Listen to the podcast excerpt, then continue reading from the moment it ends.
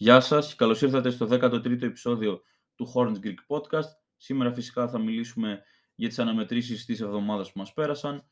Ε, μια εβδομάδα η οποία πήγε αρκετά διαφορετικά από ό,τι περίμενα. Ε, άμα είχατε ακούσει το προηγούμενο επεισόδιο, η πρόβλεψή μου για αυτή την εβδομάδα ήταν ένα 2-1 και στη χειρότερη 1-2. Τελικά η ομάδα μας κατάφερε σε μια πολύ δύσκολη εβδομάδα από άποψη προγράμματος να πραγματοποιήσει ίσως την καλύτερη εβδομάδα της έως τώρα και στα τρία αυτά μάτια έκανε τρεις νίκες. Φυσικά θα ξεκινήσουμε από την πρώτη χρονολογικά αναμέτρηση, αυτήν απέναντι στους Bucks ε, στο Spectrum, την πρώτη από τις δύο, γιατί παίξαμε δύο φορές με τους Bucks. Ε, κερδίσαμε με 114-106. Ο Hayward πραγματοποίησε μετά από ένα σχετικά μικρό διάστημα καλών εμφανίσεων, μια κακή εμφάνιση. Ε, τελείωσε με 9 πόντους, 5 rebound, 2 assist και ένα block, στάλοντας με 3 στα 12, 1 στα 6 τρίποντα και 2 στις 2 βολές και είχε και ένα λάθος σε 33 λεπτά. Εντάξει, μια πολύ ε, κακή εμφάνιση για τα δεδομένα του. Ε, ο Πλάμλι δεν ήταν τόσο κακός, απλά από νωρίς είχε πρόβλημα με τα φάουλ και γι' αυτό θα δείτε ότι δεν έπαιξε πολύ τελείωσε με 4 πόντους, 3 rebound, 2 assist και 2 κλεψίματα, σουτάροντας με 2 στα 3 ε, και 0 στις 2 βολές και είχε και ένα λάθος σε 17 λεπτά. Ο Λαμέλο πραγματοποίησε μια πάρα πολύ καλή εμφάνιση, ήταν κοντά τόσο σε double-double όσο και σε triple-double, τελείωσε με 19 πόντους, 9 rebound, 8 assist και ένα κλέψιμο, στάροντας με 8 στα 19, 2 στα 7 τρίποντα και μία στις 2 βολές και είχε και 2 λάθη σε 26 λεπτά. Ε, να τονίσω ότι αυτήν την εβδομάδα υπήρξε ένας συγκεκριμένος παίκτης που με απογοήτευσε ικτρά και αυτός ήταν ο Μακδάνιελς και αυτό ήταν το παιχνίδι από το οποίο ξεκίνησε η πτώση που ελπίζω να μην διαρκήσει του Μακδάνιελς, πραγματοποίησε μια άφλια εμφάνιση, ε, τελείωσε με 4 πόντους, 2 rebound, 3 assists και ένα κλέψιμο, στάροντας με 1 στα 8 ε, και 0 στα 4 τρίποντα, αλλά και 2 στις βολές και είχε και ένα λάθος σε 18 λεπτά. Ο Πίζη πραγματοποίησε μια αρκετά καλή εμφάνιση. Τελείωσε με 7 πόντους, 8 rebound, 1 assist και ένα block, στάρτες με 2 στα 3, 2 στα 2 τρίποντα και 1 στις 2 βολές και είχε και ένα λάθος σε 23 λεπτά. Ε, ο Κόντι Μάρτιν εντάξει ήταν αρκετά μέτριος, το χειρότερο του παιχνίδι ε, της εβδομάδας. Τελείωσε με 4 πόντους, 6 rebound, 4 assist και 2 κλεψίματα, στάροντας με 1 στα 2, 0 στα 1 τρίποντα και 2 στις 2 βολές και είχε και ένα λάθος σε 26 λεπτά. Ο Ούμπρε πραγματοποίησε και αυτός μια πάρα πολύ καλή εμφάνιση, ε, παρόλο που δεν έμπαιναν τα shoot τόσο όσο θα ήθελε. Τελείωσε με 18 πόντους, 4 rebound, 2 ε, assist, ένα κλέψιμο και ένα block, στάροντας με 7 στα 17, 2 στα 11 τρίποντα και 2 στις 2 βολές και είχε και ένα λάθος σε 27 λεπτά. Παίκτες στο αγώνα, φυσικά ο πρώτος δεν θα μπορούσε να είναι κάποιος άλλος από τον Ροζίρ, ο οποίος τελείωσε με 28 πόντους, 4 rebound, 4 assist και 2 κλεψίματα, στάροντας με 11 στα 19 και 6 στα 10 τρίποντα και είχε και 2 λάθη σε 34 λεπτά. Και φυσικά είχε και το, εκείνο το dagger στο τέλος που ουσιαστικά έδωσε τέλος στις όποιες ελπίδες των Bucks. Πραγματικά αυτή την εβδομάδα ο Ροζίρ θύμισε όχι μόνο τον περσινό του εαυτό, αλλά θεωρώ ότι πραγματοποίησε μία από τις καλύτερες εβδομάδες, καλύτερα stretches της καριέρας του. Ήταν εξαιρετικός. Ε, και ο άλλος παίκτης του αγώνα ήταν ο Bridges, ο οποίος τελείωσε με 21 πόντους, 8 rebound, 3 assist και ένα κλέψιμο, στάροντα με 9 στα 16, 3 στα 7 τρίποντα και 0 στις 2 βολές σε 35 λεπτά. Ε, γενικά ο Bridges δεν θυμάμαι πώς ε, είχε παίξει στο δεύτερο παιχνίδι με τους Bucks, αλλά παίζει πάρα πολύ καλά τελευταία. Και φυσικά να σημειωθεί ότι κατά την άποψή μου αυτό το παιχνίδι ήταν το χειρότερο από άποψη διαιτησίας σε όλη τη σεζόν. Οι Bucks πήραν πάρα πολλά σφυρίγματα υπέρ τους, αλλά εντάξει αφού κερδίσαμε όλα καλά, δεν υπάρχει κάποιο θέμα. Ε, προχωράμε τώρα στην δεύτερη αναμέτρηση που δώσαμε με τους Bucks, ακόμα μια νίκη, πάλι στο Spectrum, με 103-99. Αυτό ήταν το πρώτο παιχνίδι όπου η ομάδα μας αγωνίστηκε χωρίς τον Ούμπρε επειδή μπήκε στα πρωτόκολλα COVID. Ε, ο Σέγουαρντ ήταν ok, δεν ήταν τέλειος, δεν ήταν όμως καμία περίπτωση κακός, ήταν τίμιος, τελείωσε με 14 πόντους, 4 rebound, 3 assist, ένα κλέψιμο και ένα block, στάροντας με 6 στα 12, 2 στα 6 τρίποντα και έχει και δύο λάθη σε 36 λεπτά. Ο Bridge πραγματοποίησε μια καλή εμφάνιση, ε, σημείωσε double-double τελειώνοντας με 17 πόντους, 11 rebound, 2 ε, assist, ένα κλέψιμο και ένα block, στάροντας με 7 στα 19, 0 στα 3 τρίποντα και 3-4 βολές σε 41 λεπτά. Ο Plumlee, εντάξει, ήταν ok, δεν ήταν ούτε καλός ούτε κακός. Κάνει ό,τι μπορεί. Εγώ πλέον το έχω αποδεχτεί αυτό. Φάση προσπαθεί ο Plumlee, δεν είναι ότι αδιαφορεί. Απλά τόσο μπορεί, τόσο κάνει. Τελείωσε με 6 πόντους, 9 rebound, 3 assist και ένα κλέψιμο, στάροντας με 3 στα 7 και είχε ένα λάθος σε 22 λεπτά. Ο McDaniels πραγματοποίησε τη δεύτερη ε, συνεχόμενη τραγικότατη εμφάνισή του. Ήταν πραγματικά άθλιος για άλλη μια φορά. Δεν ξέρω τι του συνέβη. Ε, τελείωσε με 3 πόντους, 2 rebound και μία assist, στάροντας με 1 στα 7 και 1 στα 4 τρίποντα και είχε ένα λάθος σε 10 λεπτά. Ε, ο PJ και αυτός ήταν σχετικά πολύ κακός σε αυτή την αναμέτρηση. Απλά πραγματοποίησε πολλά μεγάλα play στο τέλος. Ας πούμε ήταν κάποιες assist, κάποιες πολύ καλές άμυνες πάνω στον Embiid. Οπότε παρόλο που έπαιξε σε γενική ομολογία άσχημα, ε, το πώς έπαιξε στο τέλος το αντισταθμίζει όλο αυτό. Τελείωσε με 5 πόντους, 7 rebound, 5 assist, 4 κλεψίματα και ένα block.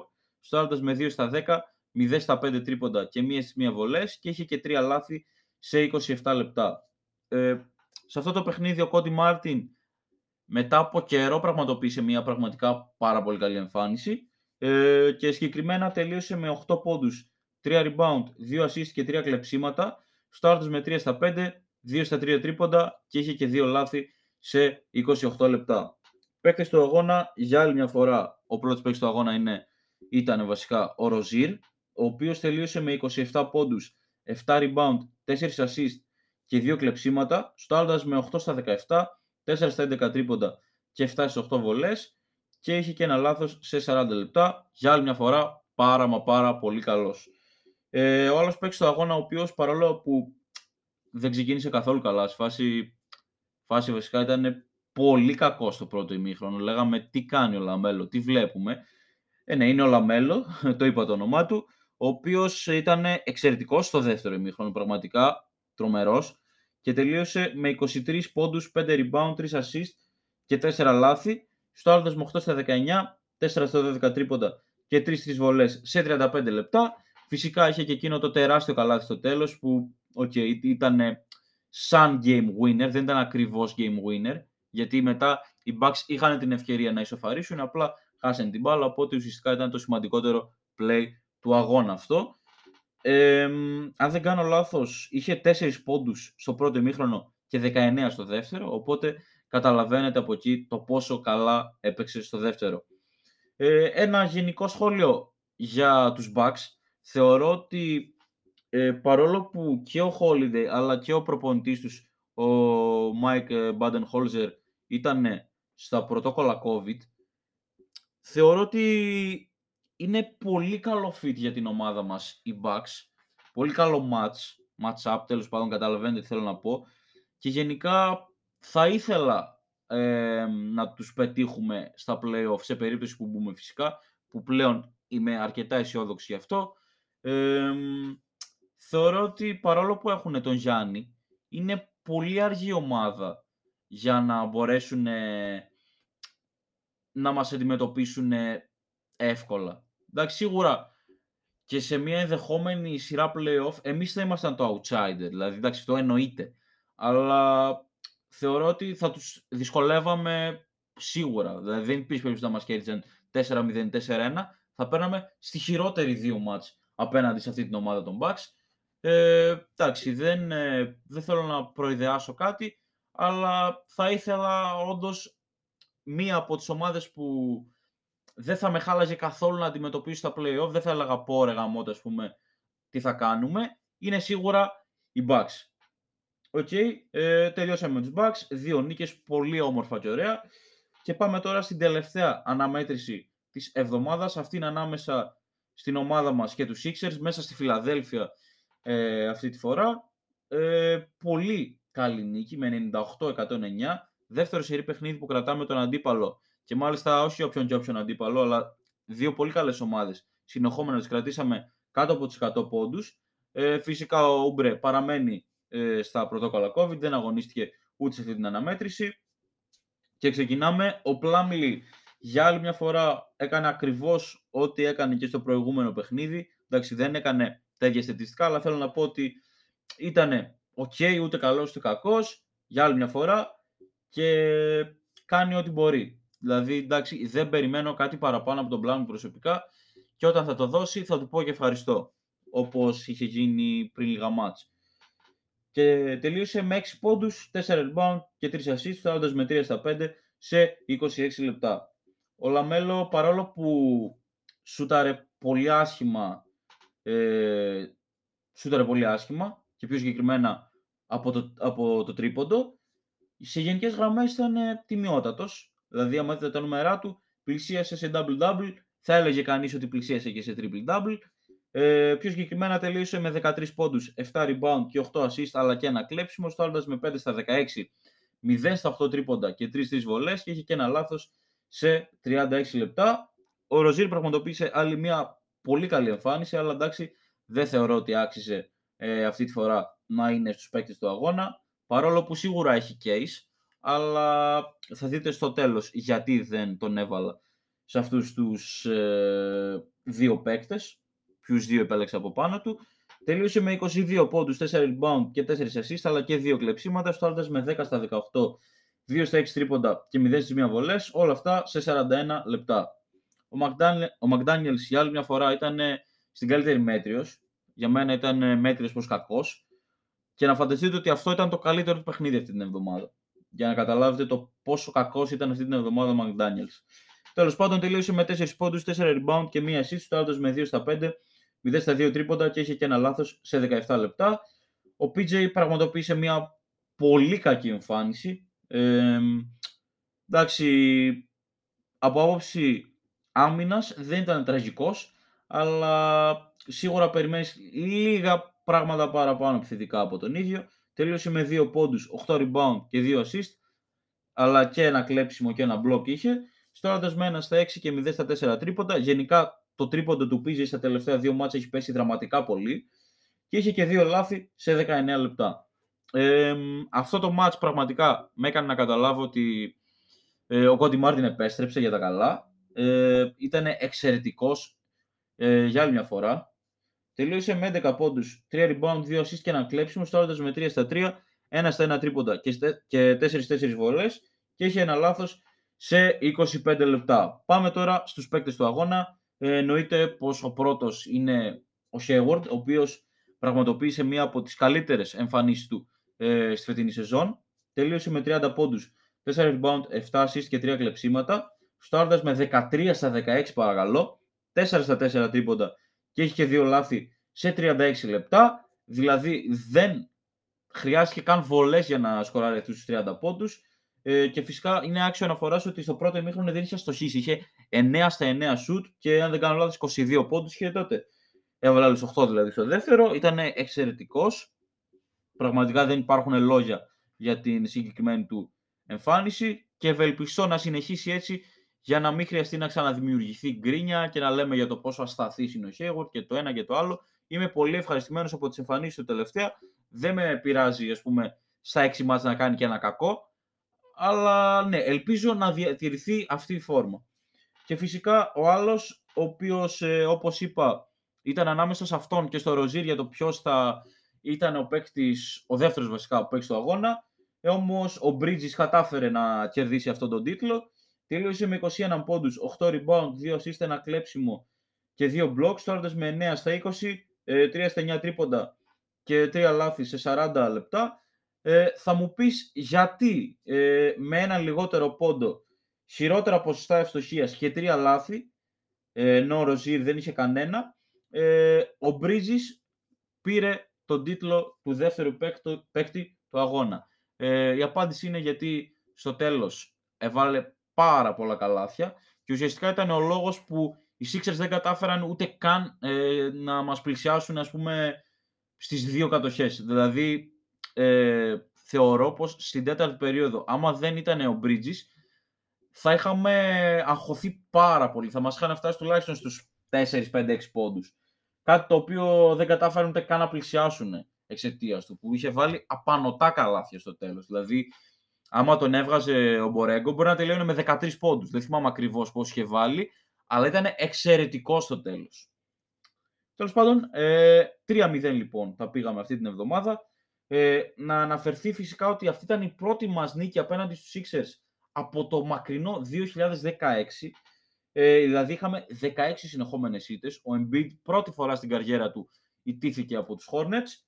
Ε, πολύ καλά. Είμαι 100% ευχαριστημένος από την εικόνα που παρουσιάσαμε αυτή την εβδομάδα και μακάρι να, να συνεχίσουμε με το ίδιο momentum ε, στις ερχόμενες αναμετρήσεις. Ε, οι επόμενες τρεις αναμετρήσεις που θα δώσει η ομάδα μας την εβδομάδα μας έρχεται είναι πρώτα με τους Magic που τη στιγμή που ηχογραφούμε που ηχογραφώ έχουν το χειρότερο ρεκόρ στη Λίγκα, πιο συγκεκριμένα 7 νίκες και 35 ήττες. Ε, μετά θα ταξιδέψουμε στη Νέα Υόρκη για να αντιμετωπίσουμε τους Knicks, οι οποίοι έχουν ρεκόρ 21-21 και τέλος θα παίξουμε μέσα στη Βοστόνη, η οποία έχει επίσης ρεκόρ 21-21. Ε, άμα δεν είχα δει τόσο καλές εμφανίσεις αυτή την εβδομάδα, τόσο όμορφο μπάσκετ, τόσο πολύ καλές νίκες, γιατί και οι τρεις νίκες, παρόλο που ίσως κάποιος να πει εντάξει έλειπε ο Coach Bud, έλειπε ο Holiday, το ένα το άλλο, όχι, ήταν όλες πολύ μεγάλες νίκες, δηλαδή ειδικά η δεύτερη νίκη απέναντι στους Bucks, χωρίς τον Ούμπρε. Και φυσικά το χτεσινό απέναντι στους Sixers ήταν τεράστιες νίκες. Ε, οι Sixers μάλιστα δεν είχαν κάποια ιδιαίτερη απώλεια. Εντάξει, φυσικά γνωρίζουμε όλη την κατάσταση με τον Simmons, αλλά γύρισε ο Μάξι από τα πρωτόκολλα. Ο Τομπάιας έπαιξε, ο Σεθ Κάρι έπαιξε, που όλοι αυτοί ήταν αμφίβολοι. Οπότε, ναι. Ε, και τέλος πάντων, για τις αναμετρήσεις που μας έρχονται αυτή την εβδομάδα, είμαι εξαιρετικά αισιόδοξος. Περιμένω στη χειρότερη δύο νίκες και μία ήττα και φυσικά περιμένω στην καλύτερη που δεν θα μου έκανε καμία εντύπωση. Ε, 3-0. Αλλά εντάξει, είμαι λίγο επιφυλακτικός επειδή δεν έχουμε καλή παράδοση μέσα στη Βοστόνη. Πάντα κάτι συμβαίνει και δεν παίζουμε. Δεν παίζουμε. Δεν παίρνουμε νίκες τέλος πάντων. Δηλαδή, αν δεν κάνω λάθος, είχα τσεκάρει το καλοκαίρι πότε είχαμε κερδίσει τελευταία φορά μέσα στη Βοστόνη και πρέπει να έχουν περάσει κάπου στα 6 με 7 χρόνια. Αλλά ok, okay, ίσως κάτι να αλλάξει. Γενικά στα χαρτιά οι Celtics είναι μια πολύ καλή ομάδα, αλλά δεν το δείχνουν σε καμία περίπτωση ε, στα παρκέ. Έχουν ένα ρεκόρ εξαιρετικά μέτριο. Ε, δεν είναι ότι έχουν κάποιο πρόβλημα τραυματισμού κτλ. Εντάξει, ίσως να λείπει κάποιος, δεν είμαι 100% σίγουρος, δεν θέλω να ε, πω μαλακίες, αλλά θεωρώ ότι θα έπρεπε αυτή τη στιγμή να βρίσκονται σε μια καλύτερη θέση, να έχουν περισσότερες νίκες, να έχουν παίξει καλύτερο μπάσκετ ε, και αρχίζω να πιστεύω γενικά ότι αυτό το δίδυμο των, ε, των δύο Jays, του Jalen Brown και του Jason Tatum, δεν θα πετύχει ποτέ. Ένας από τους δύο κάποια στιγμή πρέπει να φύγει ή πρέπει να γίνει κάποιο μεγάλο trade ή κάποιο μεγάλο signing, κάποιο free agent, αλλά αμφισβητώ αν αυτό είναι δυνατό. Δεν ε, πιστεύω ότι οι Celtics με το υπάρχον roster θα καταφέρουν κάποια στιγμή να κάνουν content. Έχουν περάσει πολλοί παίκτες σε αυτό το διάστημα, όχι σε αυτό το διάστημα, γενικά το τελευταίο διάστημα από τους ε, Celtics για το τελευταίο διάστημα, ενώ τα τελευταία 3, 4, 5 χρόνια έχει περάσει ο Irving, ο Hayward, ο Rozier, εντάξει, ο οποίος βέβαια δεν ήταν μεγάλος παίκτης όταν ήταν στους Celtics, για να μην είμαστε άδικοι. Και ποιος άλλος; Και τι είπα, είπα Irving, Hayward, Rozier. Τέλος πάντων, έχουν περάσει πολλά μεγάλα ονόματα. Α, και ο Κέμπα φυσικά. Έχουν περάσει δηλαδή τέσσερα τουλάχιστον μεγάλα ονόματα τα τελευταία χρόνια και το καλύτερο που κατάφεραν οι Celtics ήταν να φτάσουν στους τελικούς περιφέρειας. Εντάξει. Ε, πολύ μιλήσαμε για τους Celtics. Ε, το σημαντικό της υπόθεσης είναι ότι είναι παραπάνω από εφικτό να κάνουμε τρεις νίκες. Το θέμα είναι πώς θα παίξουμε, τι πρόσωπο θα δείξουμε και φυσικά ευελπιστώ ότι ίσως μπορέσει ο Ούμπρε να γυρίσει στο τέλος της εβδομάδας, δηλαδή με τους Celtics. Εντάξει, δεν είναι πολύ πιθανό θεωρώ, αλλά οκ, δεν θα λέγαμε όχι σε κάτι τέτοιο προφανώς. να γίνει τώρα κάποιο άλλο σχόλιο γενικά για το τι συμβαίνει στη Λίγκα. ο Λεμπρόν συνεχίζει να παίζει εξωπραγματικά, αλλά οι Lakers συνεχίζουν να είναι εξωπραγματικά κακοί.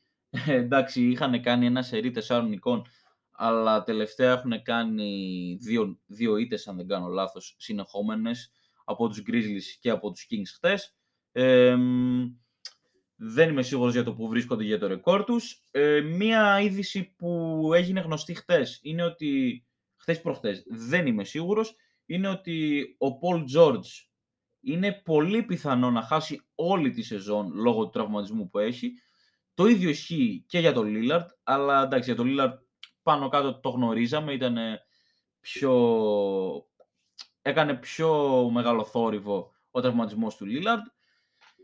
Ε, τι άλλο, ο Σίμονς, παρόλο που οι Sixers ψάχνουν σαν τρελή να καταφέρουν να τον δώσουν κάπου, να τον παραχωρήσουν ε, για να πάρουν κάτι άλλο σαν αντάλλαγμα.